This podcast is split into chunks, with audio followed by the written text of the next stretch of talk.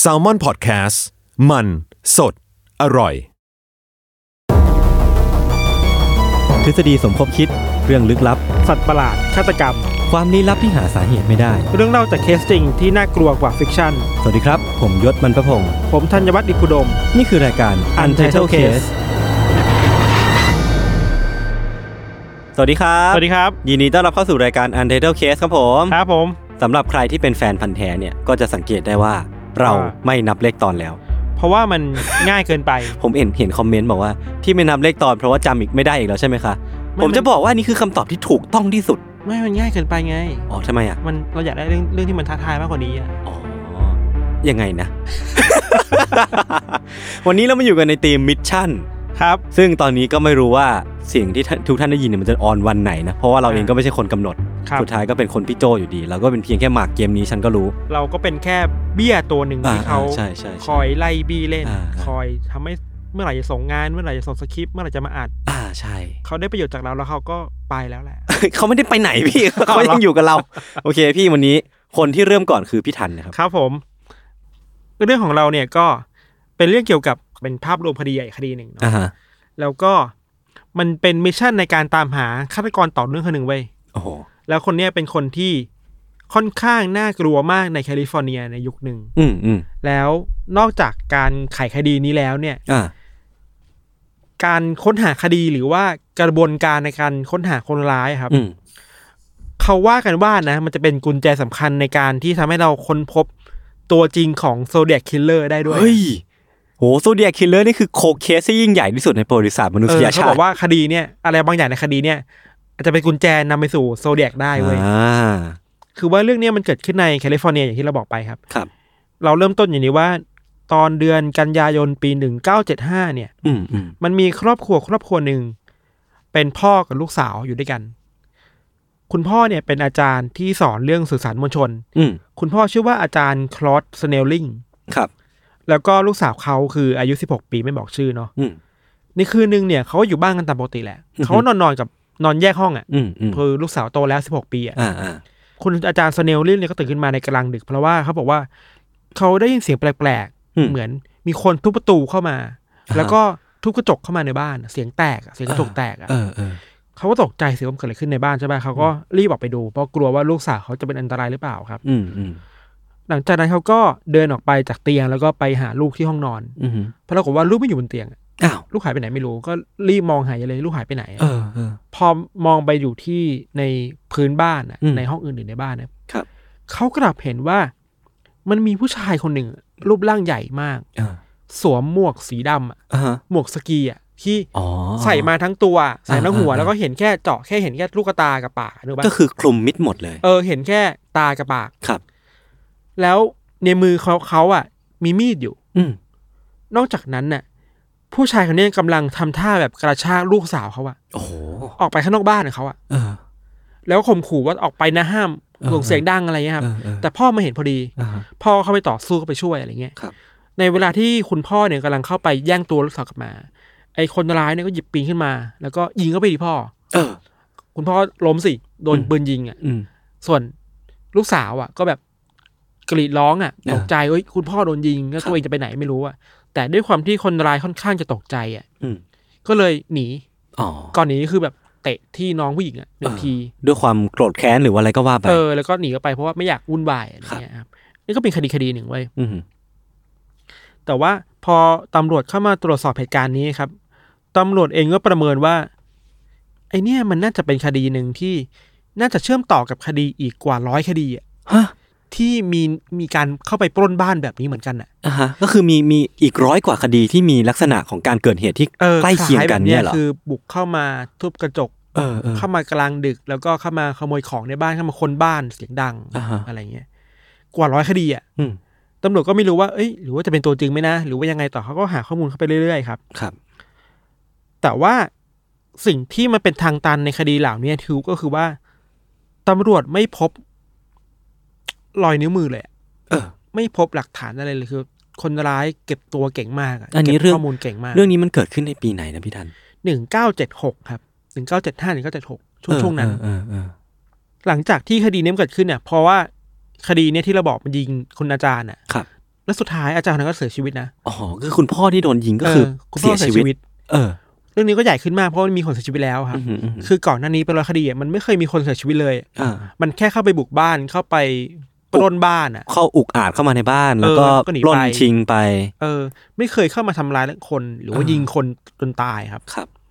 พอคดีนี้มันใหญ่ปุ๊บอะก็ตำรวจก็ระดมคนแล้วแหละ อืม ตามหาให้ได้ว่าคนนี้คือใครอะ อืมอืม มีการไปตั้งด่าน มีการส่งคนไปลาดตระเวนตามย่านย่านชุมชนต่างๆนะค ครั รับ บ มีอยู่วันหนึ่งตำรวจก็ส่งคนไปลาดตระเวนที่ใกล้ๆกับบ้านเหตุการณ์ที่แล้วอ่ะ อ่าอ่าอ่า แล้วก็มีสายตรวจคนหนึ่งมั้งเขาไปเจอว่า เฮ้ยในระหว่างละแวกบ้านในชุมชนนั้นน่ะ คือมันเป็นบ้านแบบบ้านชั้นเดียวอ่ะแบบอเมริกา อือหือ แล้วอเมริกาในหลายชุมชนอ่ะมันไม่ได้มีกำแพงกั้นนะนึกว่า อ๋อก็คือไม่ได้มีรั้วที่ชัดเจ เอน อไม่ได้มีรั้วมีรั้วเล็กๆอ่ะรั้วที่แบบกระโดดข้ามก็ได้อ่ะ เออเออเออ สายตรวจคนนี้ไปเจอว่ามันมีคนคนหนึ่งสวมหมวกแบบเดิมเลยอะ ครับ กำลังลัดเลอเข้าไปในหลังบ้านของคนอ่ะ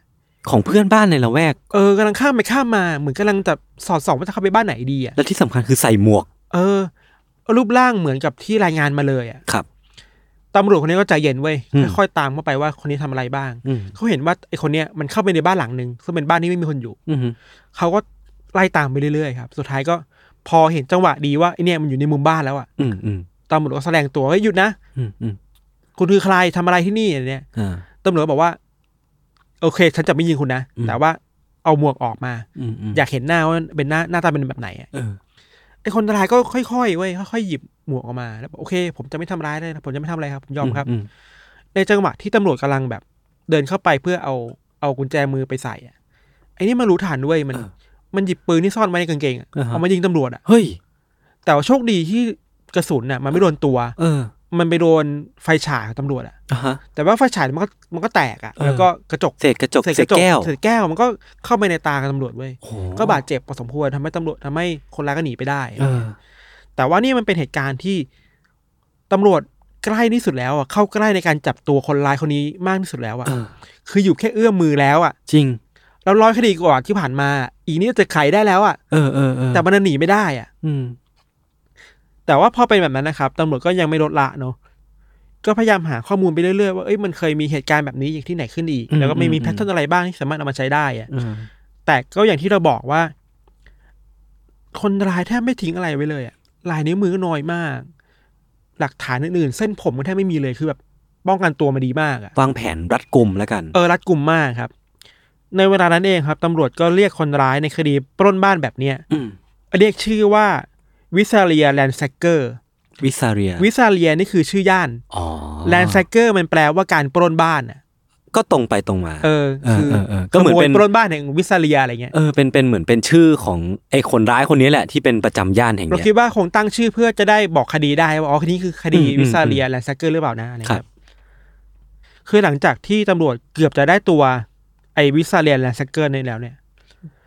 ปรากฏว่าคนร้ายอ่ะ อืม ไม่ได้ทำอะไรต่อไปหลังจากนั้นเลยเว้ย อ๋อก็คือไม่มีเหตุเกิดขึ้นเลยเหรอ ไม่มีการไปปล้นบ้านอีกแล้วอ่ะ เออ ไอคดีที่มันเคยมีว่าเราคดีมันทีทีอ่ะ เออฮะ มันเงียบไปเลยอ่ะ เออ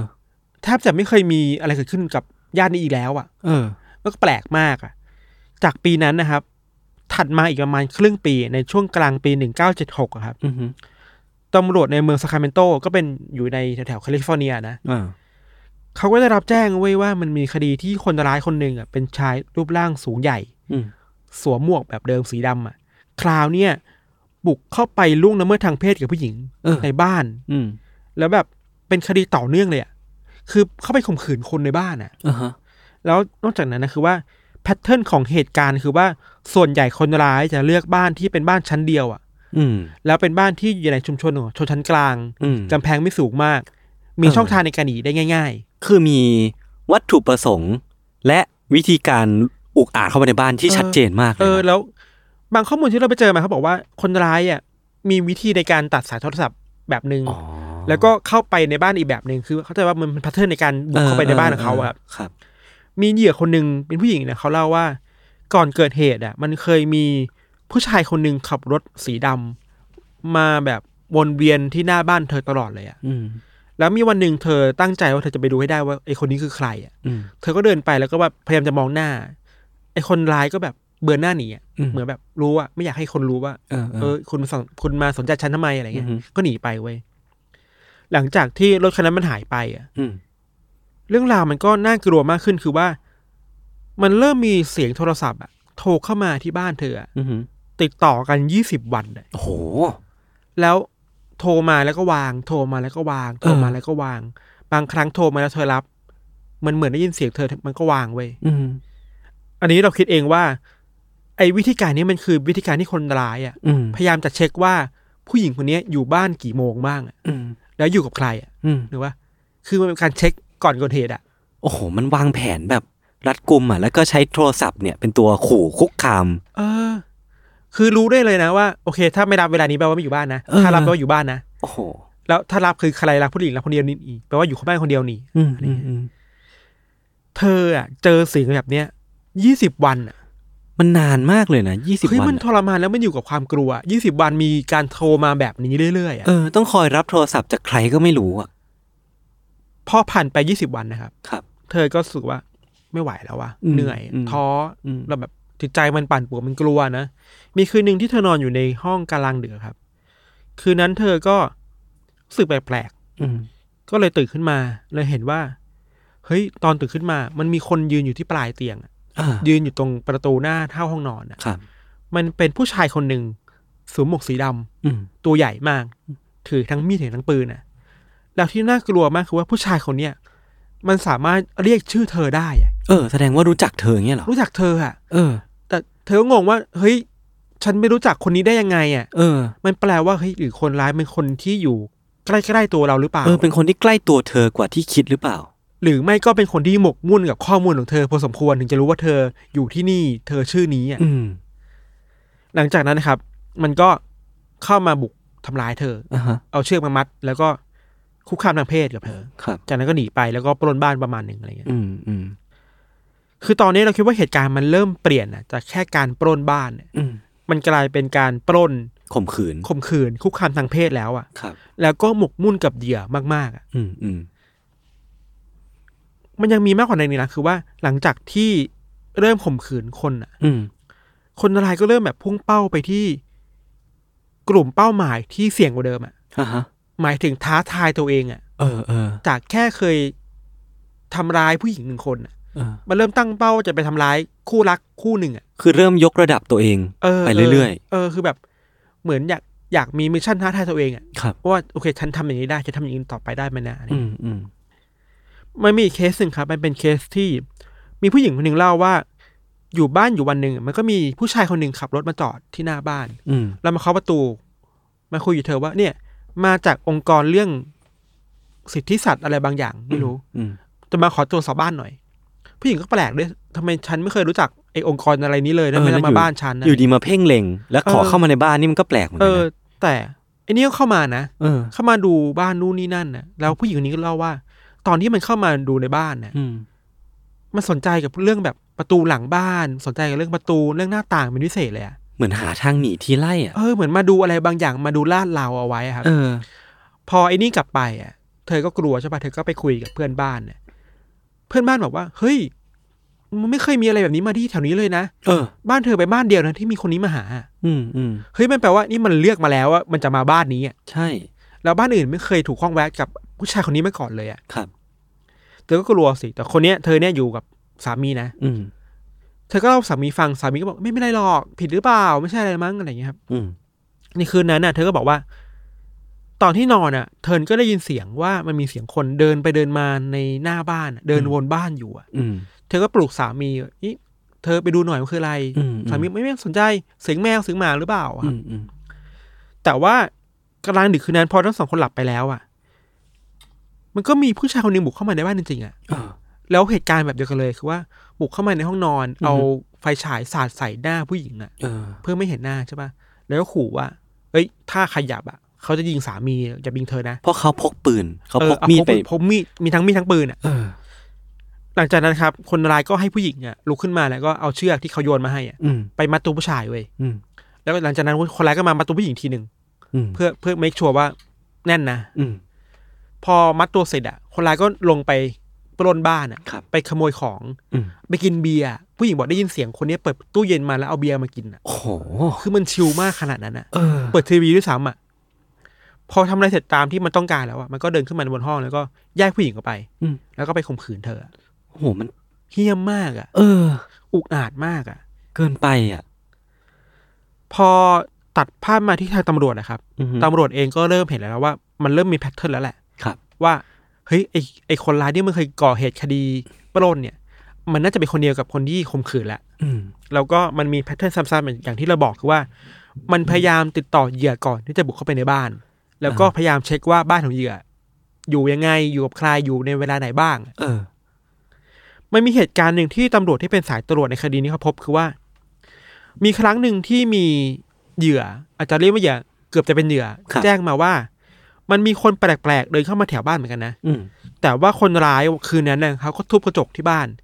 แต่กระจกไม่แตก อืม เพราะกระจกมันหนาพออะไรเงี้ยพอทุบกระจกไม่ได้ปุ๊บอะทางเข้าบ้านทางเข้าเดียวมันคือ ประตูหน้าบ้านอะ อืม แล้วประตูหน้าบ้านของบ้านหลังเนี่ยมันอยู่บนเนินเว้ยแล้วมันมองออกไปทางชุมชนได้อะคือเป็นเป้าสายตา เออ คนร้ายก็เลยไม่เข้ามาในบ้านเว้ย อ่า ตำรวจเลยรู้ว่าไอเนี่ย มันไอคิวเยอะ เป็นคน คือ ที่ มันรอบคอบมากอ่ะ โหระแวดระวังมากๆ ก่อนที่จะก่อเหตุก็คือแบบต้องเช็คข้อมูลให้อย่างถี่ถ้วนอ่ะ ถึงแม้จากก่อเหตุแล้วก็รู้ว่าทำแล้วเสี่ยงไม่เสี่ยงอ่ะมันคือมันประเมินความเสี่ยงตัวเองได้เก่งมาก ว่า เออเออ ทำแล้วจะโดนจับหรือเปล่าอ่ะ ครับ คือมันเนียนมากขึ้นเรื่อยๆเนาะ อืม ยังมีมากกว่านั้นเลยนะคือว่า คืออย่างที่เราบอกไปว่ามันก่อเหตุข่มขืนหลายครั้งมากปล้นหลายครั้งมากครับ อืม เหยื่อบางคนก็ยังมีความทรมาเขาเรียกว่าความความเจ็บปวดกับสิ่งนั้นอยู่อ่ะ อ่า สิ่งที่คนร้ายทำอยู่บ่อยๆ คือว่านอกจากรู้ตัวแล้วใช่ปะบางครั้งก็เดินไปด้อมๆมามองที่บ้านหลังเก่าอ่ะ เพื่อไปดูว่าคนไอ้ยคนที่ฉันเคยก่อเหตุอะยังอยู่หรือเปล่า โอ้โห เออ มันเคยมีมันเคยมีรายงานแบบนั้นด้วย แล้วก็ บางครั้งคนร้ายก็ โทรกลับไปที่บ้านหลังเดิมอ่ะ บ้านหลังที่เขาเคยบุกเข้าไปข่มขืน ใช่ เหยื่อนะ ใช่ โทรไปหาเหยื่อ เออ โทรไปขู่เหยื่อว่า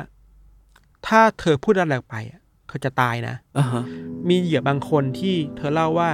เหตุการณ์หนึงมันเคยเกิดขึ้นในวันที่เป็นวันคริสต์มาสอ่ะ า คือเธอถูกคุกคามในวันคริสต์มาสอ่ะ ม ไอเนี่ยมันโทรมาหาเธอในวันคริสต์มาสปีถัดไปเว้ย อืม เหมือนมันรู้อ่ะ อืม ว่าเฮ้ยคือวันนี้วันสำคัญที่มันเคยก่อเหตุเว้ย เออ แล้วมันก็เล่าว่าแล้วมันก็พูดกับเหยื่อว่า เธอยังจำเหตุการณ์นั้นได้หรือเปล่า โอ้โห เชี่ยโคตรน่ากลัวเลย เออ มันเหี้ยมมาก เหี้อ่ะยมากอะ มันจิตใจมันมันผิดมนุษย์มานามาก หรือบางครั้งครับ คนร้ายก็โทรมาหาเหยื่อโดยที่ไม่ได้มีแพทเทิร์นอะไรมากเนาะมีอันหนึงเป็นการโทรกลับมาที่น่ากลัวมากคือว่า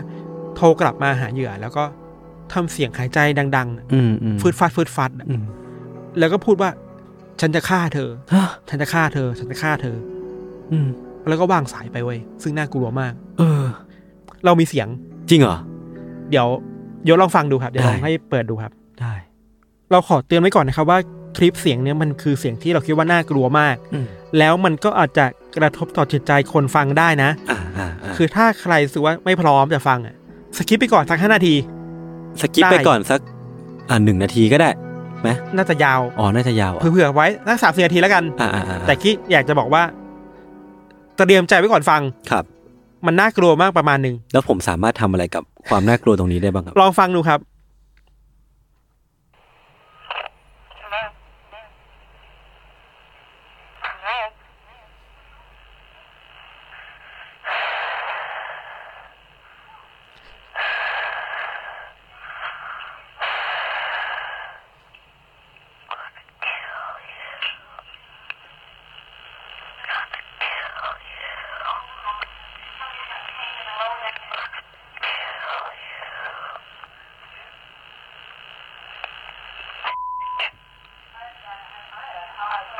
นั่นแหละ ไอ้เหี้ย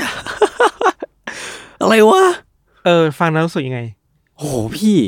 ถ้ามีคนโทรมาหาเราที่บ้านอ่ะ เออ แล้วเรารับหยิบหยิบหูโทรศัพท์ขึ้นมา เออ แล้วมันกลายเป็นเสียงเนี้ยโอ้โห แล้ มั วน บอกว่าฉันจะฆ่าแกฉันจะฆ่าแก โอ้โหไม่รู้จะทำตัวยังไงเลยอ่ะ แล้วที่เราคิดว่ามันโหดร้ายมากคือว่า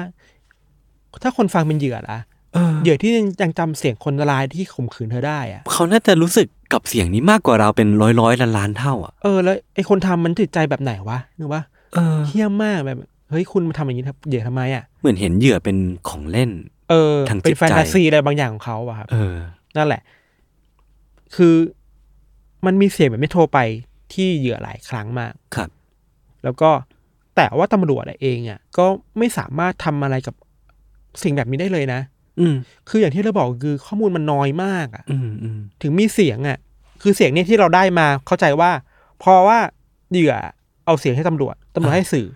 เพื่อให้คนมาช่วยฟังหน่อยว่า เสีย ไองเสียงเนี้ยคุณรู้จักหรือเปล่า แต่มันก็ไม่ใช่เสียงที่แบบพูดออกมาเต็มเต็มน้ำเสียงอะมันเป็นเสียง เออ กระซิบอะ เออ ซึ่ง มันเสียง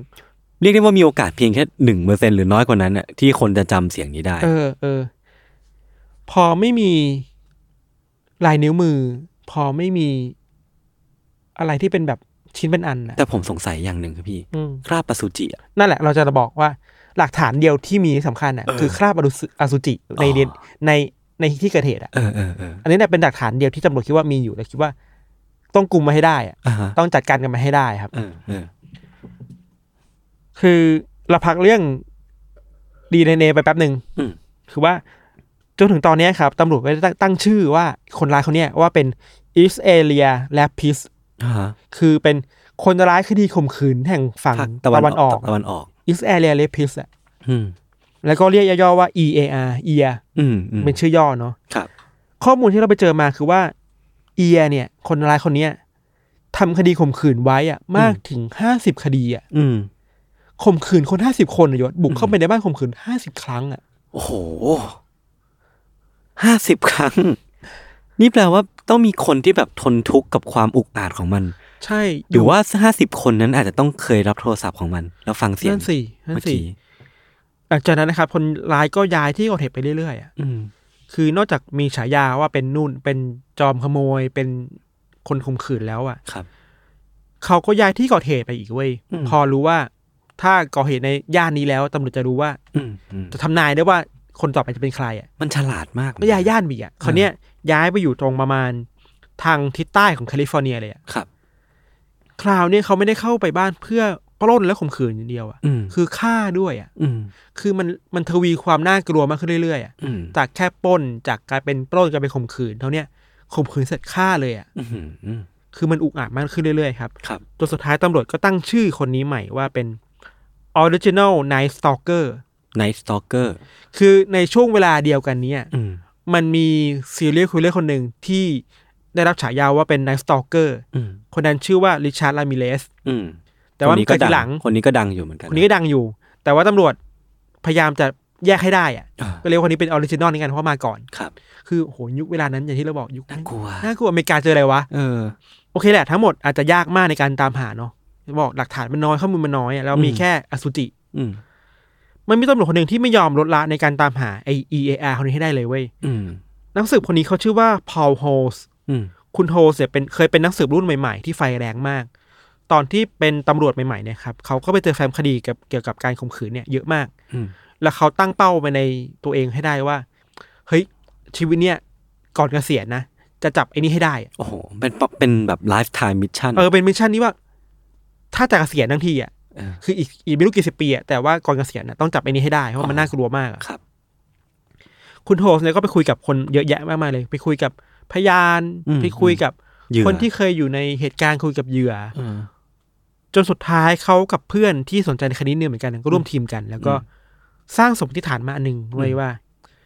ไอ้เจ้าวิซิเดียแลนแซกเกอร์อิสเอเลียเลพิสหรือว่าออริจินอลนสตอเกอร์เนี่ย เออ มันน่าจะเป็นคนคนเดียวแหละและเป็นคนเดียว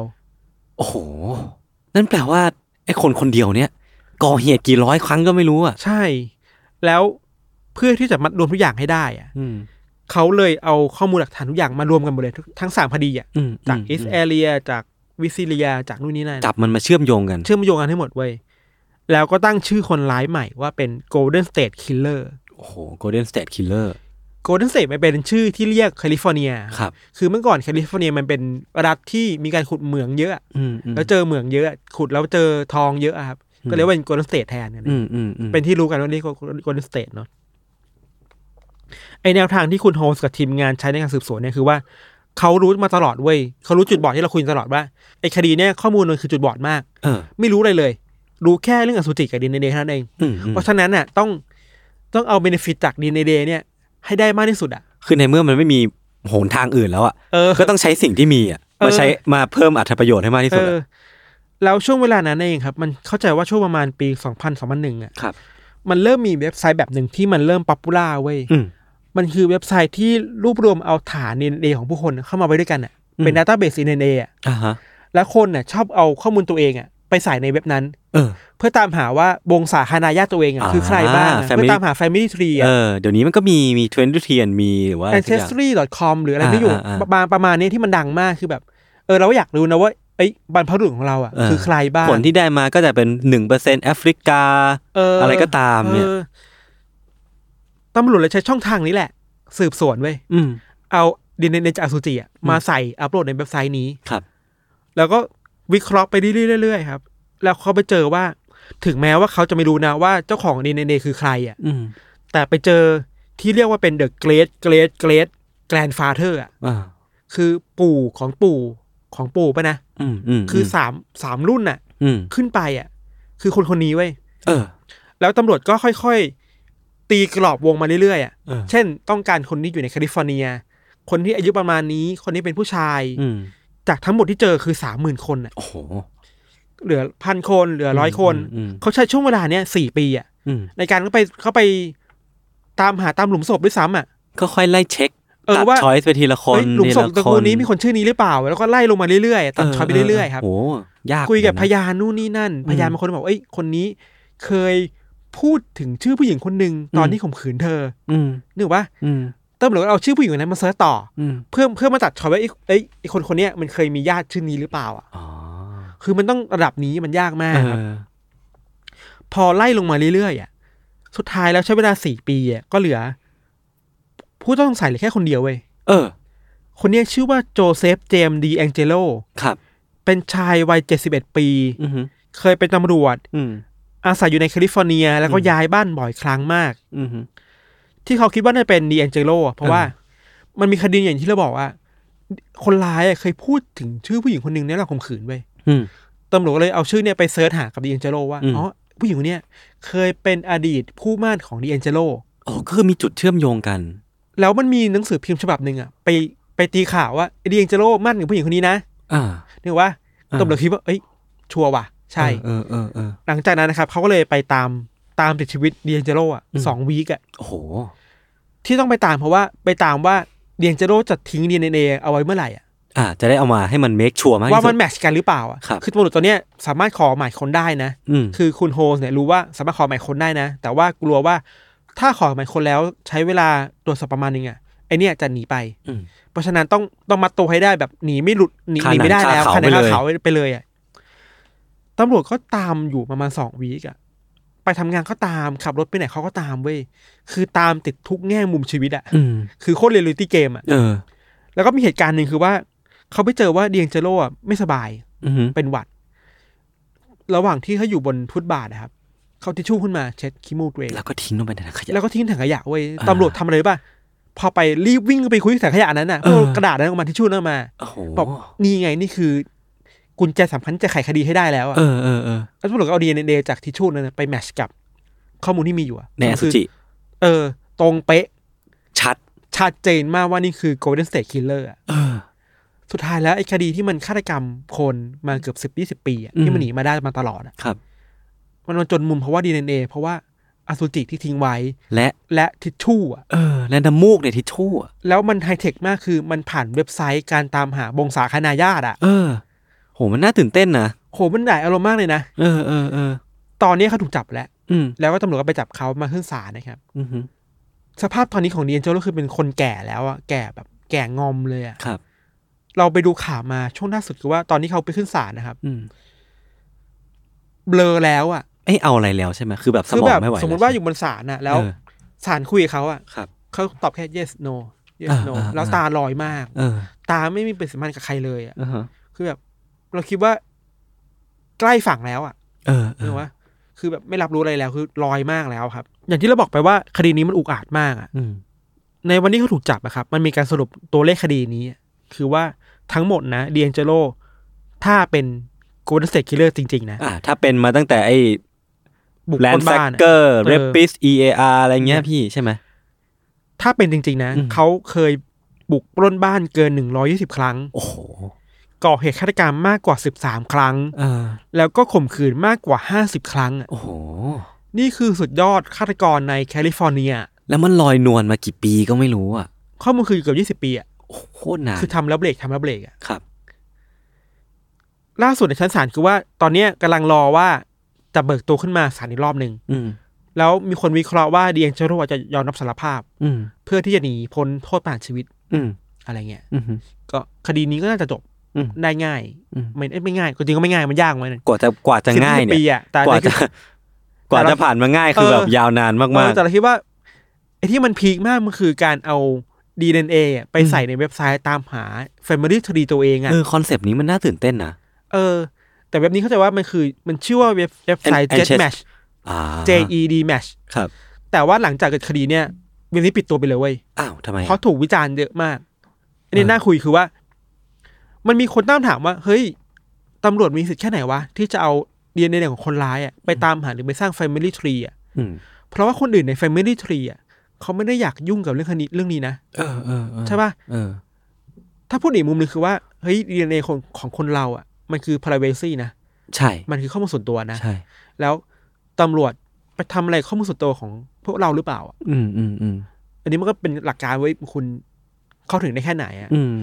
มันมันคือคำถามนางงามอะระหว่าง privacy กับ security คุณจะเลือกอะไรอะ ใช่เลย ซึ่งมันก็เลือกยากมากในคดีนี้เว้ย เพราะว่าสุดท้ายแล้วอ่ะมันมัน privacy ก็จริง แต่ไอ้ความ privacy ที่มันตำรวจได้ไปเนี่ย มันก็ทำให้จับคนฆาตกรคนหนึ่งที่แบบ เอออุ อุกอาจมาก เออ ๆก่อเหตุฆาตกรรมมาแล้วกี่ครั้งก็ไม่รู้ มันมีข่าวช่องหนึ่งชื่อว่าช่อง TBS ของอเมริกาครับ ครับ เขาก็คุยในเรื่องที่เราคุยกันนี่แหละ เรื่อง privacy อะ อืม เขาก็ไปโฟนอิน ไม่ใช่ดิไปถ่ายทอดสดอะไปสัมภาษณ์อายการในคดีเนี่ย อืม ถามเลยว่า โอเค ผมดีใจด้วยนะที่คุณสามารถจับคนร้ายได้อะ อืม แต่ว่าการเอาข้อมูลในในของคนอีกจำนวนมากอะ อืม ไปวิเคราะห์โดยที่เขาไม่ยินยอมอ่ะ มันโอเคแล้วหรือเปล่า อืมอืม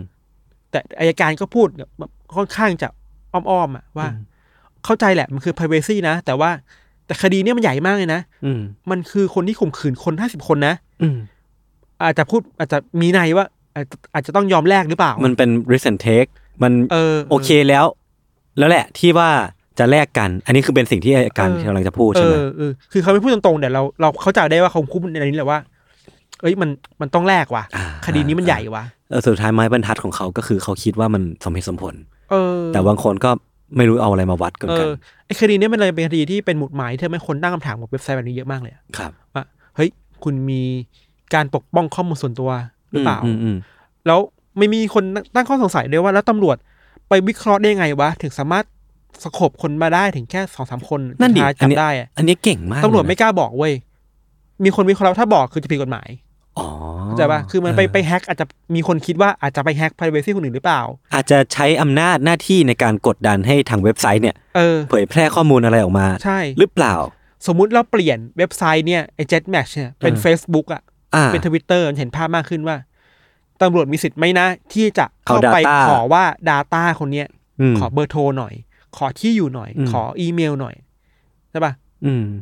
มันโอ้เป็นคนโทรเชียลอ่ะ ซึ่งไม่มีสิทธิ์แน่นอนถ้าในแง่ของของสิ่งที่ ออ โซเชียลมีเดียเรา เรื่อง ย แบบนี้เรื่องแบบนี้มันก็ถถกเถียงกันมาเกือบสิบ10 ปีแล้ว เรื่องโซเชียลมีเดียกับความส่วนตัวนะ ครับ แล้วอย่างที่เราเกริ่นมาตอนแรกอะว่า โซเดียคิลเลอร์ โซ ใช่ไหม ดีย killer อะ ผมรออยู่เนี่ย มันมีคนที่ตามคดีนี้มาเขาบอกว่าโซเดียคิลเลอร์มีนิสัยแบบหนึ่งเว้ย อืม คือโซเดียเป็นคนที่ชอบเขียนจดหมายหาตำรวจอะ อ่าฮะ แล้วทุกครั้งที่เขียนจดหมายรสนิยมของซูเดียกคือว่าชอบเอาน้ำลายตัวเองอะ เป็นตัวจานหน้าซองเนี่ยเหรอ ตัวปิด ตัวปิดอะ เออ เพราะฉะนั้นถ้าตำรวจไปเอา DNA มาจากหน้าซองกระดาษที่ เออ โซเดียกเขียนมา อ่าฮะ และเอา DNA เนี่ยไปใส่ในเว็บไซต์แบบนี้อะ ก็สามารถหาได้ ก็สามารถหาตัวโซเดียกได้นะ เออ มันแปลว่านี่คือการปลดล็อกการตามหาฆาตกรต่อเนื่องทางประเทศเลยนะ นอกจากโซเดียกอะ ขอแค่มี DNA เออ ขอแค่คุณมีวิธีการในการตามหาดาต้าคนเก่งพออะ เออ พูดดีแบบนี้ถ้าคุณมี Data Scientist ที่เก่งพออะ อือฮึ แล้วสามารถวิเคราะห์ Data อืม คนได้ วิเคราะห์ DNA ได้อะ อืม คุณก็อย่าสาวตัวไปเจอฆาตกรต่อเนื่องที่ไม่เคยจับตัวมาได้แบบโซเดียกก็ได้อะ แทบจะทุกคน เพราะเพราะว่ามันสามารถสโคบได้ไง เออ แล้ว DNA มันไม่หลอกใครอ่ะ อืมจริง โอเคแหละ DNA มันมีโอกาสที่จะปนเปื้อนได้บ้าง อ่าฮะ เช่น เก็บมีดจากคดีนี้ผ่านคนอื่นมาหลาย ๆ ทอด ม อะไรเงี้ยใช่ปะ มันก็ปนเปื้อนได้ง่ายแต่ว่าสุดท้ายแล้วอะถ้ามันสะกบจริงทั้งสมมติฐานทั้งแรงจูงใจทั้งที่อยู่พยานหลักฐานอะ อืมอืม มันก็มัดตัวได้เหมือนดีเอ็นเจโร่นะ อืมอืมอืม ดีไม่ดีอีกไม่นานเราจะเจอก็ได้นะว่าใครเป็นโซเด็กคิลเลอร์อะ หรือแม้กระทั่งแจ็คเดอะริปเปอร์ เออ อะไรก็ตามที่เป็นโคเคสเราอาจจะโซฟได้หมด พูดให้ชัดเจนขึ้นว่าโคเคสมันอาจจะถูกขายได้ ด้วยวิธีการใหม่ๆ ที่ในยุคนั้นมันไม่มี อ่าใช่ใช่ใช่ มันเคยมีคดีหนึ่งเมื่อไม่นานมานี้ปีที่แล้วหรือต้นปีนี่แหละ มันมีตำรวจที่ไปเจอคดีเข้าใจว่าคดีคนหายอะ อืมฮึ รถรถหายไปอะ อืม ตำรวจไปเจอผ่านภาพถ่ายผ่านดาวเทียมอะ อืม คือเป็น Google Earth อะ กูอ๋อ แล้วไปเจอว่ารถคันเนี้ยมันมันอยู่ในหนองหนองน้ำเนี่ย ข่าวนี้ดังเหมือนกันนะ เออแล้วเฮียเออ เทค ว่ะ โนโลยีเนาะ เทคโนโลยีมันช่วยนะ เออ แต่สุดท้ายแล้วก็ต้องถามคำใหญ่แหละว่า แล้วเราพร้อมไหมนะที่จะยอมแลก privacy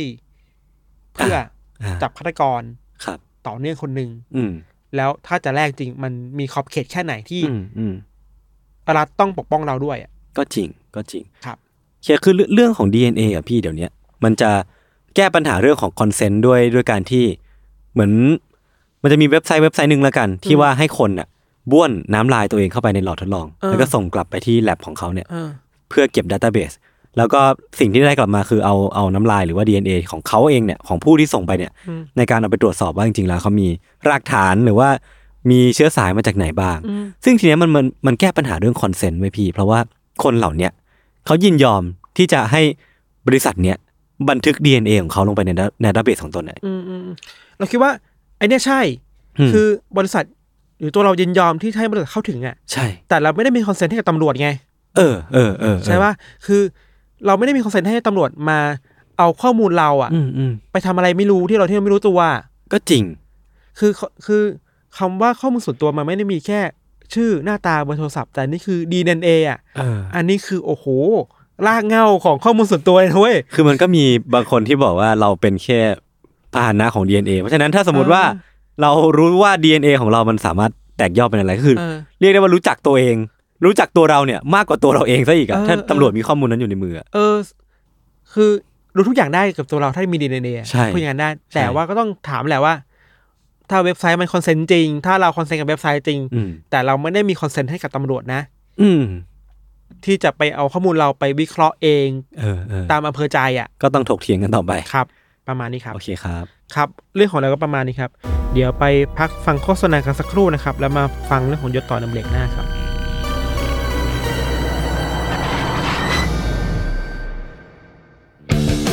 สวัสดีครับ ผม ทอมจากกรีฑยมพยอม โฮสต์รายการ Survival Trip เที่ยวนี้มีเรื่องในเครือ s t a l m o n Podcast ครับแหมคุณผู้ฟังครับ นี่ พูดไปก็จะหาว่าโฆษณา แต่นี่คือรายการผมเองครับ อยากจะชวนทุกคนมาฟังกันครับผม รายการ Survival Trip เที่ยวนี้มีเรื่องพอดแคสต์ที่จะพาไปพูดคุยกับผู้ประสบภัยทางการท่องเที่ยวครับ ถึงแม้ว่าเรื่องนั้นนะครับอาจจะทำให้ทริปหมดสนุก แต่ว่าก็ได้เรื่องจุกๆ กลับมาเล่าสู่กันฟังไอ้ยะ ใครที่กำลังจะวางแผนไปเที่ยวนะครับนี่มาเลยมาฟังกันเลยครับเพื่อจับพลัดจับผลูเจอเหตุไม่คาดฝันเกิดขึ้นกับคุณ คุณจะได้ทำตัวถูกครับ ติดตามได้เลยครับ ทุกวันพฤหัสบดี ทุกช่องทางของ s ซ l m o n Podcast ครับ s u r v i v a l Trip เที่ยวนี้มีเรื่องกับทอมจากกรินโยมพยอม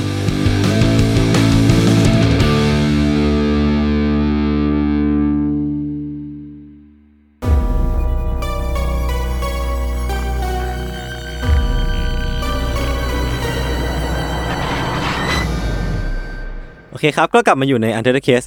เบรกที่ 2 ครับผม ครับ ก็ ผม อยู่เป็นคิวของผมแล้วกัน ครับ พี่ทันคิดว่าวิธีลงทุนที่ได้ผลมากที่สุดบนโลกเนี่ยคืออะไร ฝากเงินเหรอ เฮ้ยบ้า ฝากเงินมันจะไปคุ้มอะไร ไม่ พี่ ลงทุนในแง่ไหนอ่ะ อ่ะลงทุนแบบว่ามีเงินอยู่ก้อนหนึ่งอ่ะพี่จะทำยังไงให้มันดับเบิลเหมือนว่ามัน เล่นหุ้นเล่นหุ้น เล่นหุ้นใช่ไหม อ่า แล้วมีวิธีอื่นไหมพอนึกออกไหม เอาเก็บซ่อนไว้ใต้ดินด้วย แล้วมันจะเพิ่มยังไงวะ ก็รอวันที่เงินเฟ้อเอามาใช้ไง อ๋อเรียกได้ว่าวางแผนระยะยาว แผนนี้ขนาดบอร์เรนบัฟเฟตยังนึกไม่ออกเลยพี่ เออผมเฉลยแล้วกัน วิธีนั้นมันคือการพนันเว้ยพี่ทัน มันจะคุ้มเหรอ คือการพนันเนี่ย พี่ลองนึกภาพนะ พี่มีเงินอยู่สองพันพี่เอาเป็นเงินไปลง มันสามารถเพิ่มเป็นสี่พันห้าพันหกพันหรือแม้กระทั่งเป็นแสนเป็นล้าน ได้ในเวลาที่รวดเร็วที่สุดนะเว้ยพี่ อ่า แต่มันก็มีข้อเสียนะ อ่ะคือคือเรารู้กันอยู่แล้วเรามันมีข้อเสีย เรียกได้ว่ามีเสียเยอะกว่าได้ด้วยซ้ำ แล้ว อะ เราก็ไม่ได้สนับสนุน เออเออ ไม่ได้สนับสนุน ใช่เราไม่ ด้วย สนับสนุน แต่ว่าในแง่ของความเป็นจริงแล้วอะมันก็มีคนที่คิดคิดเรื่องนี้อยู่อะว่า เ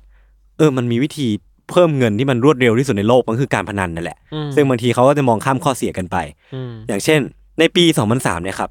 มันมีผู้ชายอยู่คนหนึ่งชื่อว่าแอชลีย์รีเวลคือเขาเนี่ยเป็นชายชาวอังกฤษที่กำลังนั่งสังสรรค์กับเพื่อนอยู่อะคือนั่งกินเหล้านั่งกินเบียร์กันปาร์ตี้แฮงเอาท์กันนะครับ อืม อยู่ที่บาร์แห่งหนึ่ง คือบทสนทนามันก็ดำเนินไปนะพี่ มันก็เหมือนเป็นเราก็ไปนั่งคุยกับเพื่อนอ่ะ กินเหล้าไปด้วยคุยกันไปด้วย ก็อาจจะพูดคุยกันเรื่องบอล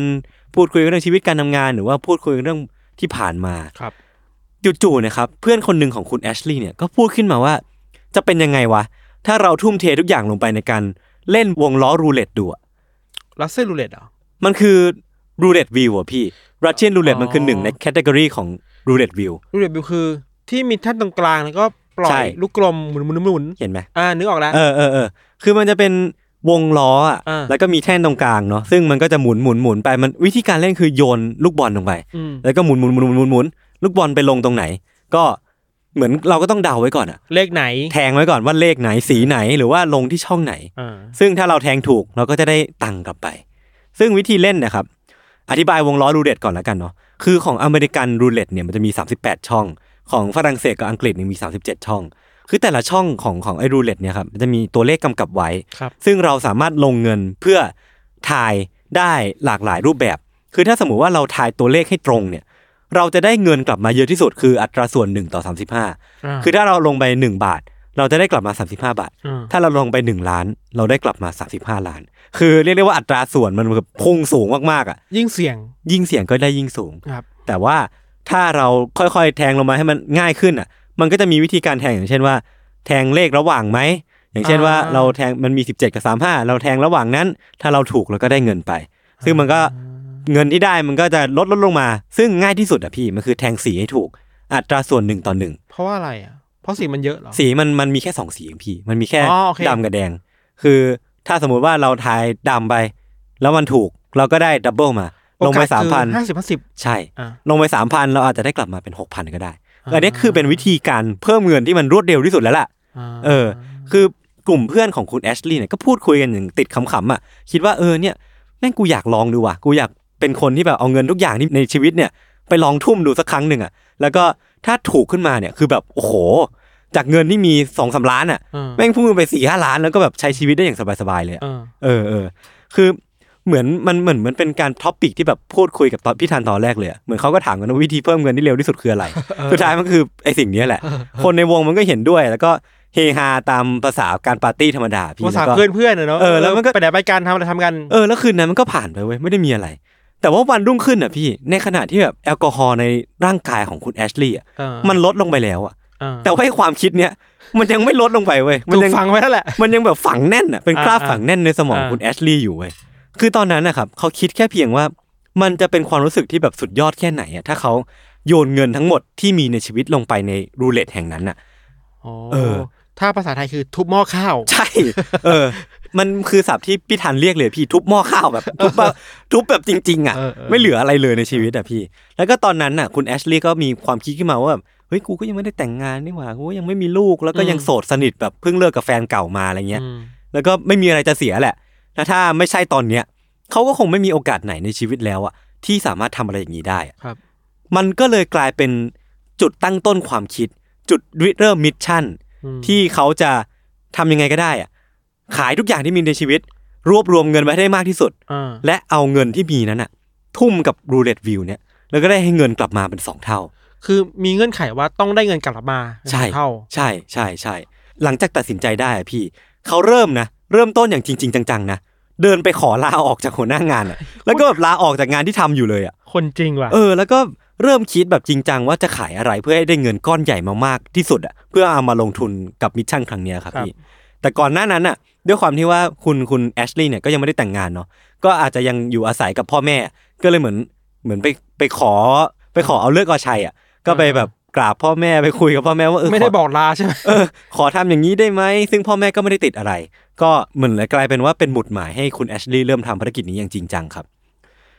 จากนั้นนะครับเขาจึงสามารถมุ่งหน้าได้อย่างเต็มภาคภูมิเนาะแล้วก็ขายทุกอย่างที่มีจนหมดเกลี้ยง เริ่มแรกเขาขายนาฬิกาโรเล็กซ์ซึ่งมันเป็นราคาประมาณ 4,000 ปอนด์อะ อ่า ขายไปเลย แล้วก็ขายรถ BMW 2,000 ปอนด์ขายไปเลย ชุดตีกอล์ฟ ของหายากก็ที่เคยสะสมไว้อะ อ่า ก็เอาไปประมูลได้ราคาดีกลับมา รวมไปถึงว่าชุดยูนิฟอร์มของนักกีฬาคริกเก็ตที่เขาเคยเป็นตอนสมัยมัธยมอ่ะซึ่งมันชุดที่เขาได้แชมป์อ่ะเขาก็เอาสิ่งนั้นอะไปขาย อืม หรือว่าถ้วยโทรฟี่ต่างๆ นี่เคยไปเตะฟุตบอลมาสะสมไว้ต่างๆนานาขายหมดเลย เรียกว่าเป็นมาริเอะคอนโด แห่งวงการพนัน ทุกอย่างต้องมินิมอลไว้ก่ ใช่ อน ใช่ใช่คือถึงแม้ว่าสิ่งที่เขาได้กลับมาจากไอชุดคริกเก็ตมันประมาณยี่สิบปอนด์เท่านั้นเองอะ ครับ คือมันก็ไม่ได้เยอะอะไรแต่ว่าเขายังทำยังไงก็ได้ให้ได้เงินกลับมาเยอะที่สุดอะครับ หลังจากนั้นน่ะข่าวคราวของภารกิจของคุณแอชลีย์เนี่ย มันก็ดันไปเข้าหูสถานีโทรทัศน์สกายวันเข้าเว้ย อืม ซึ่งสกายวันเนี่ยก็ได้ทำการไปจ้างโปรดักชันเฮาส์แห่งหนึ่งขึ้นมา เพื่อเอามาถ่ายทำภารกิจของคุณแอชลีย์เนี่ยกลายเป็นมินิซีรีส์บันทึกเรื่องราวของแอชลีย์ที่มีชื่อว่า Double or Nothing ก็คือ อ่า ถ้าเขาไม่ได้สิ่งที่ได้กลับมาเป็นสองเท่า เขาก็จะสูญเสียทุกอย่างที่มีในชีวิตไป โอ้มันเป็นชาเลนจ์ที่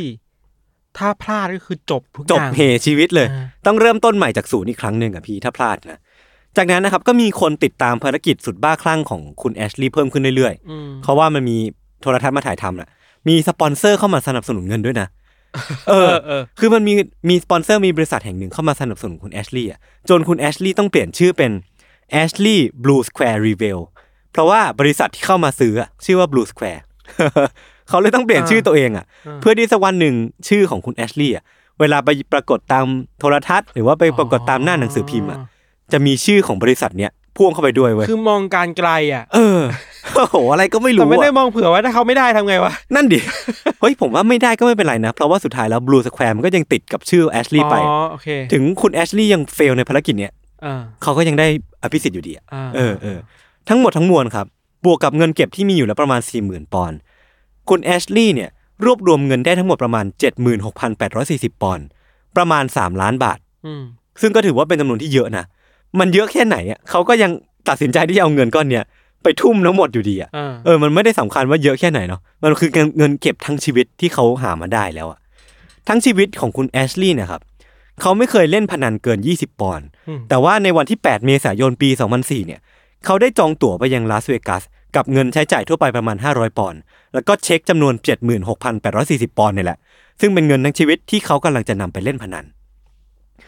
การเดินทางครั้งนั้นนะครับของคุณแอชลีย์เนี่ย เขาไม่เอาไปแม้แต่เสื้อผ้าเลยนะพี่ทัน อ่า เรียกได้ว่าพร้อมที่จะไปทุ่มทุกอย่างที่ที่ อ่า ลาสเวกัสนั่นเลยอะชุดสูทที่เขาใส่ไปอ่ะก็เป็นชุดสูทที่เช่ามา อ่า คือไม่มีอะไรเป็นของตัวเองเลยอ่ะคือไปแบบพร้อมทุบหม้อข้าวแบบที่พี่ธันเรียกเลย คือถ้าไม่ได้กลับบ้านอ่ะ ก็ไม่ได้ไปไหนแล้วล่ะ นอนข้างถนน คือเมื่อไปถึงลาสเวกัสอะครับ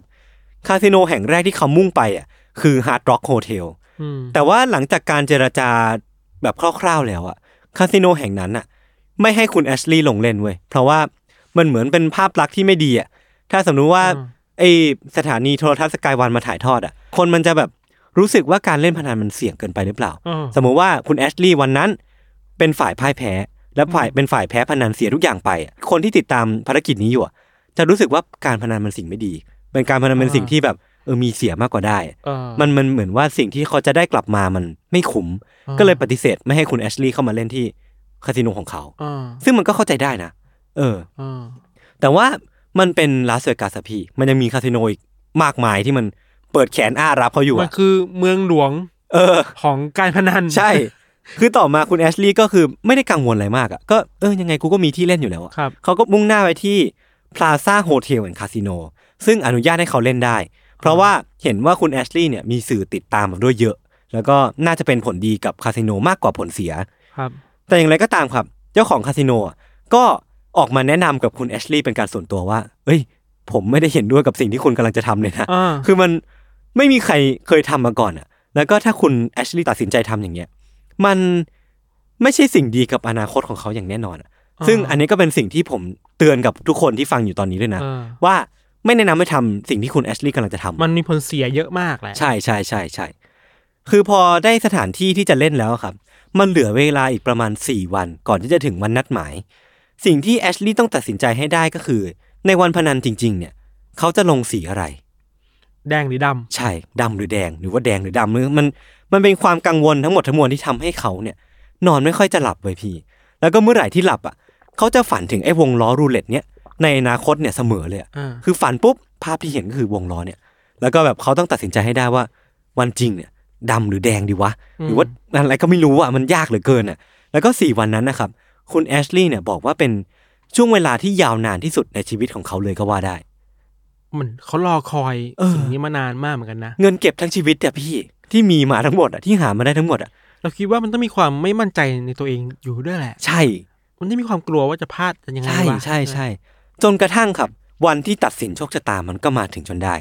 คืนก่อนหน้าวันเนี้ยเขานอนไม่หลับแม้แต่นิดเดียวอ่ะ เออ คือนอนไม่หลับเลยแล้วก็ตาสว่างทั้งคืน เพราะว่ามูแต่คิดว่าจะลงสีอะไรดีดำหรือแดงดำหรือแดงก็คิดสลับกันไปมาเรื่อยๆอ่ะ อื พี่ ม แต่ว่าเขาอ่ะบอกว่าเขาเฝ้ารอสัญญาณอะไรบางอย่าง ที่จะมาช่วยให้เขาตัดสินใจได้ เหมือนว่าฝันอยู่ปุ๊บก็จะมีคนมาบอกว่าเฮ้ยมึงลงสีแดงเถอะ หรือว่าอะไรก็ตามแบบว่าสัญญาในชีวิตอ่ะที่มันจะ เข้ามาก่อนว่า คือรอให้มารอสิ่งที่มาช่วยคอนเฟิร์มความมั่นใจตัว ใช่ เองหน่อย ใช่ เพราะว่าเขาอะไม่สามารถตัดสินใจได้เว้ยพี่ อ่าอ่าอ่า โอกาสมันห้าสิบห้าสิบมากๆอ่ะแต่ว่าสุดท้ายแล้ววินาทีสุดท้ายอะก็ไม่มีอะไรมาบอกเขาเว้ยเขาก็ยังคงแบง k อยู่อะยังคงตัดสินใจไม่ได้ว่า เขาจะเลือกสีดำหรือสีแดงดี ตอนนั้นมันเป็นเวลาประมาณ 11โมงครับ นอกจากแอชลีย์แล้วก็ครอบครัวแล้วก็เพื่อนสนิทที่มาเฝ้าดูให้กำลังใจเขาแล้วอ่ะมันจะมีคนมาเฝ้ามุงดูเขาอีกประมาณร้อยกว่าคนอ่ะ อืม ซึ่งเป็นคนในคาสิโนแห่งนั้นแหละ อืม ที่มามงดูภารกิจที่ยิ่งใหญ่ที่สุดของคนคนหนึ่งที่จะมีได้ ทั้งหมดก็กำลังส่งเสียงเชียร์คุณแอชลีย์อยู่แอชลีย์เนี่ยเหมือนตกอยู่ในความฝันครับ เหมือนตกอยู่ในผวังค์ อืม เขาหันไปกอดพ่อกอดแม่ท่ามกลางเสียงตะโกนของคนที่เฝ้ามุงดูเนี่ย หัวใจของแอชลีย์เนี่ยมันดังทะลุขึ้นมา มันเต้นแรงมากๆจนเขาแทบจะไม่ได้ยินเสียงคนที่มันกู่ร้องเข้ามา อืม แต่ก็ยังตัดสินใจไม่ได้อยู่ดีนะ ในจังหวะเนี้ยว่าสีดำหรือสีแดงดี เขาหันไปถามคนดูครับว่า เฮ้ย ผมเลือกสีอะไรดี อ่า ไม่มีใครตอบเขาเลย คือ ขนาดคนดูที่มาเฝ้าเชียร์ก็ไม่มีใครช่วยตอบเขาเว้ย เออ ไอ้สัญญาบางอย่างที่เขาเฝ้ารอว่าจะมาช่วยค มั อน น ก็ เฟิร์ ไม่ ม มา อะ สักทีนะ มันก็ไม่มาสักทีเว้ย เขาจึงตัดสินใจเลื่อนชิปทั้งหมดไปยังสีแรกที่เขามองเห็นบนรูเล็ตแห่งนั้น เออ ซึ่งนั่นมันก็คือสีแดง คือไทยแดง ใช่ เขาตัดสินใจเลื่อนชิปทั้งหมด 76,480ปอนด์ อ่า สามล้านกว่าบาทไปยังสีแดง และนั่นคือการลงทุน ครั้งแรกและอาจจะเป็นครั้งสุดท้ายในชีวิตเขาเลยก็ได้ เออ เดิมพันด้วยสิ่งนี้นะ ใช่ จากนั้นครับทุกอย่างอ่ะ มันเหมือนกลายเป็นภาพสโลโมชันอ่ะพี่จากปากคำของคุณแอชลีย์เองเลยเนาะภาพมันช้าลงเรื่อยๆ เสียงกระโกนกูร้องมันก็แบบเริ่มช้าลง เหมือนหนังอ่ะ เออ แล้ววินาทีที่แบบไอ้ลูกที่เขาใช้แทงในรูเล็ตเนี่ย เออ มันก็หมุนลงไปหมุนหมุนหมุนหมุนหมุน เราว่าในภาพในหัวเขาคงแบบช้ามากอ่ะ เออ มันหมุนช้ามากๆช้ามากๆเมื่อไหร่มันจะหยุดสักทีวะ เออเออเออ คือมันก็หมุนไปเรื่อยจนภาพที่เขาเห็นน่ะมันเหลือแค่วงล้อกับลูกบอลน่ะที่มันหมุนวนรอบเนี่ยมันก็วนไปเรื่อยๆวนไปเรื่อยๆจนมันเข้าสล็อตของมัน ซึ่งวงล้อเนี่ยมันก็ยังไม่หยุดนิ่งเนาะคือมันเหมือนว่าไอ้ลูกเนี่ยมันลงล็อกแล้วแหละ อืม แต่วงล้อมันยังคงหมุนอยู่ อืม ทำให้คุณแอชลีย์เนี่ยยังไม่สามารถโฟกัสได้ว่าไอ้ลูกบอลเนี่ยมันลงล็อกที่สีอะไรกัน เอ แน่ อ พอมันช้าลงจนมันหยุดนิ่งเนี่ย คุณแอชลีย์เนี่ย ก็สามารถสังเกตเห็นได้ว่า ลูกบอลเนี่ย มันลงไปในช่องหมายเลขเจ็ด ซึ่งมีสี ซึ่งเป็นสีแดง อ่า ซึ่งเป็นสีที่ตรงกับที่คุณแอชลีย์วางไว้ อ่า 76,480ปอนด์ที่เขาวางไว้อ่ะ มันสำลิดผลไว้ไม่ทัน แบบกูรอดตายแล้วเว้ เอย อ เขาแทงถูกเว้ย จากนั้นก๊อกแห่งอารมณ์ที่มันเคยถูกปิดไว้ช่วงขณะที่มันไอ้วงล้อนี่มันหมุนหมุนหมุนอยู่อ่ะ เออ มันเหมือนทะลายไหลทะลักออกมา เออ แล้วก็อารมณ์มันก็แบบไหลพุ่งพล่านในคาสิโนแห่งนั้นมากๆเลยอะพี่ เสียงเฮมันก็ดังลั่นเกิดขึ้นในคาสิโนแห่งนั้น แล้วก็ทุกคนเนี่ยก็มาห้อมล้อมคุณแอชลีย์เพื่อฉลองความสำเร็จ อืม ด้วยกัน คือมันเป็นโมเมนต์ที่เราไม่สามารถจินตนาการได้เลยอะว่าก่อนหน้าเนี้ยเราเป็นคนที่ทุ่มทุกอย่างที่มีในชีวิตไปอะ อืม แล้วทุกวันเนี้ยเราได้สิ่งนั้นกลับมาคืนเป็นสองเท่าอะ เอ เอ อ อมันเป็นโมเมนต์ที่แบบยูนิคมากๆเหมือนกันนะ แล้วมันเอาอนาคตตัวเองไปเสี่ยงด้วยไง เอออนาคตแบบทั้งชีวิตอ่ะ เออวันนั้นนะครับคุณแอชลีย์ได้เงินกลับมาทั้งหมด 1 5 3 6 8 0 ปอนด์หรือประมาณ 2 0 0แสนกว่าปอนด์ในปัจจุบัน ซึ่งถ้าที่เป็นเงินไทยแล้วอ่ะประมาณ 8 ล้านกว่าบาท ก็เยอะนะ โอ้โห เยอะนะ 8 ล้านกว่าบาทนี่คือตั้งต้นได้เลยอะตั้งตัวได้เลยอ่ะพี่ ครับ ในวันนั้นนะครับคุณแอชลีย์อ่ะประพฤติตัวไม่เหมือนนักพนันคนอื่นเนาะเขาอ่ะหยุดไปเพียงแค่นั้นอ่ะไม่เอาเงินที่ได้อ่ะไปลงต่อเว้ย มันจะต่างจากคนอื่นที่แบบ ใช่ พอได้ปุ๊บ เอ้ยหยุดไม่ได้ว่ะ เออ เอา นั่น เรื่อยๆ ได้เพิ่ นั่ ม น อีก แปลว่า ได้เพิ่มอีก คุณแอชลีย์อ่ะเขาตั้งเป้า เขามีมิชชั่นที่แบบชัดเจนมากๆว่า เออ เขาจะหยุดแค่นี้ เออ เขาได้เสร็จปุ๊บเขาจบเลย แล้วก็ไม่พนันอีกเลย แล้วก็เอาหอบเงินนั่นนะครับ กลับไปใช้ที่อังกฤษ ที่ซึ่งเขาได้ลงทุนสร้างบริษัทโป๊กเกอร์ออนไลน์เป็นของตัวเอง แล้วก็ใช้บริษัทนั้นนะหากินเรื่อยมา เขาใช้เงินส่วนหนึ่งครับไปกับทริปปั่นจักรยานทั่วยุโรป ที่ซึ่งทริปแห่งนั้นอ่ะเขาได้ไปพบรักกับสาวแห่งหนึ่งที่ฮอลแลนด์ อ่า ซึ่งเขาอ่ะพาสาวคนนั้นอ่ะกลับมาอยู่กินด้วยที่อังกฤษแล้วก็แต่งงานด้วย อ่า ซึ่งทั้งคู่ก็มีลูกด้วยกันและกัน แล้วก็กลายเป็นครอบครัวที่อบอุ่น เรียกได้ว่านอกจากเงินที่ได้กลับมาสองเท่าอะเขายังได้ครอบครัวที่อบอุ่นกลับมาอีกด้วยอ่ะ อ่า เป็นการลงทุนที่ได้กลับมามากกว่าที่เสียไป เออ เออแต่ก็ไม่แนะนำนะ ไม่แนะนำอย่างยิ่งว่าใครก็ตามที่ฟังเรื่องนี้อยู่ ห้ามทำสิ่งนี้เด็ดขาด มันมีความมันมีความลูกบ้าประมาณนึงอ่ะ เออ แต่อย่างที่เราบอกอ่ะมันมันอยู่บนความเสี่ยงแหละ ใช่ใช่ใช่เรียกได้ว่าโอกาส 50 50 ก็จริงอ่ะ แต่ว่า 50 ถ้าคุณเป็นคนเสีย คุณเสียทั้งชีวิตเลยนะ ถ้าไม่เหลืออะไรเลยนะ เออ ไม่เหลืออะไรเลยแหละ อืม แล้วมันน้อยคนมากที่จะห้ามใจได้เหมือนคนเนี้ยที่แบบ ใช่ ถ้าได้แล้วจะไม่ได้ต่ออะ ใช่ใช่ใช่ใช่คือหลังจากนั้นนะครับ คุณแอชลีย์เนี่ย ก็ออกมายอมรับว่าสิ่งที่เขาทำลงไปเนี่ย มันบ้ามาก เออ ๆ แล้วก็มานั่งคิดแบบพินิจพิเคราะห์อีกครั้งหนึ่งอ่ะว่าตอนเนี้ยเขาจะกลับไปทำมันไหมอะ เออ เขาก็ได้คำตอบออกมาอย่างง่ายดายว่า เออ กูไม่ทำไป กูไม่กลับไปทำแน่นอนอ่ะ วันนั้นเขามีโอกาสชนะเพียง 47%เท่านั้นเองอ่ะพี่ เพราะว่ารัชเชียนรูเลตของของอเมริกันเนี่ย อ่า มันมีมันมีกิมมิกอะไรบางอย่างอ่ะที่มันไม่ใช่ 50%อ่ะ มันมี อ่าอ่า เพียงแค่ 47%เท่านั้นเองอ่ะ เรียกได้ว่าโอกาสแพ้มันมากกว่าชนะ อีกสี่หนึ่งก็คือสี่สิบเจ็ดหรอ ใช่ เออ อาจจะเป็นเรื่องทางสถิติความเป็นไปได้ น่าจะใช่ ความจะเป็นอะไรบางอย่าง ใช่ ไหม ใช่ใช่ใช่โอ้โห เรียกได้ว่าบ้ามากๆ เป็นพี่ทันพี่ทำไหม ไม่ ทัน คือได้ไม่คุ้มเสีย เออ สมมติว่าจะได้ในอนาคตจริงอ่ะแต่ถ้า อืม เสียครั้งหนึ่งอ่ะเสียมันมากกว่าได้นะ ใช่ใช่ใช่ คือได้โอเคได้เยอะจริงแต่ถ้าเสียคือมันเสียทั้งชีวิตที่เราไปหามาไปสู้มา เออ มันจะใช้แค่ซิงเกิลอีเวนต์มาเปลี่ยนอ่ะ โอ้มันต้องเสี่ยงมากแล้วมันต้องใช้ความกล้าโคตรๆอ่ะ เออเออเออตอนหาสคริปต์เรื่องเนี้ยพี่ผมนึกถึงเรื่องที่ผมเคยเล่าอ่ะ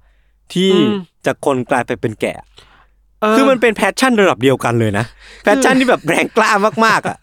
ที่ไม่ลดละ เออแล้วผมอ่ะหลงเสน่ห์คนพวกนี้มากๆอ่ะ เออ แล้วผมพยายามจะพยายามหาคนเรื่องราวของคนเหล่านี้มาเล่าอีกเว้ยเออ เราก็เคยพนันกับเพื่อนนะ เหรอ พนันกันเรื่องไม่ใช่ของไม่ใช่เงินอ่ะเรื่อง เออ ของกินอ่ะ เอออันนั้นก็ปกติป่ะ หรอ แต่อันนี้คือเงินทั้งชีวิตเลยนะ เออมันเทียบกันไม่ได้หรอกเนาะ เออเออเออเออ เช่นแบบสมมุติถ้าเรา สมมุติถ้าเราเล่นเกมเกมหนึ่งแล้วเราเราไปลงโพชิงกีดเนี่ย อ๋อโพชิงกิชั เรา ดเจน เราเราจะตายในกี่นาทีอะไรเงี้ย เออเออเออแล้ว เช่น พี่เคยเอ้ยเช่นถ้ามึงตายใน ถ้ามึงหยุดรอดสิบนาทีเนี่ยกูให้กูให้เคฟซีมึงมื้อหนึ่งอะไรเงี้ย เออ สุดท้ายสิบวิตายแล้ว โปชิกิเนี่ยเป็นเมืองที่เดือดมากๆ นะพี่ พี่ไม่น่าเอาตัวเองไปเปรียบเทียบอะไรกับ เออ สิบวิตายแล้วไม่ทำอะไรเลยโดน เอา ยิง เมือง ตาย อื่นดีกว่า โอเค พี่เรื่องที่ผมเตรียมมาก็มีประมาณนี้ พี่ ครั ทำ บ รู้สึกยังไงครับ ก็กลัวกับการพนันเหมือนเดิมแหละ เออเราคงต้องเตือนกันอย่างหนักๆอะว่าเราที่ผมเอาเรื่องนี้มาเล่าอ่ะ ไม่ได้ เออ สนับสนุนนะ ให้คน แต่มันเห็นลูกบ้าโคตรแน่ ใช่ใช่ใช่ เห็น เป็นเคส passion ตัดดี้ คน มากกว่า อืม อืมฟังเอาสนุกสนุกๆแล้วกันครับ ครับผม วันนี้เรื่องที่ผมแล้วก็พี่ทันเตรียมมาก็มีประมาณนี้ครับ ไว้ติดตามมาในเคสต่อได้ในเอพิโซดต่อๆไปทุกช่องทางของ s ซมมอนพอดแคสต์เช่นเคยครับผม ครับ วันนี้พวกผมสองคนก็ลาไปก่อน สวัสดีครับ สวัสดีครับ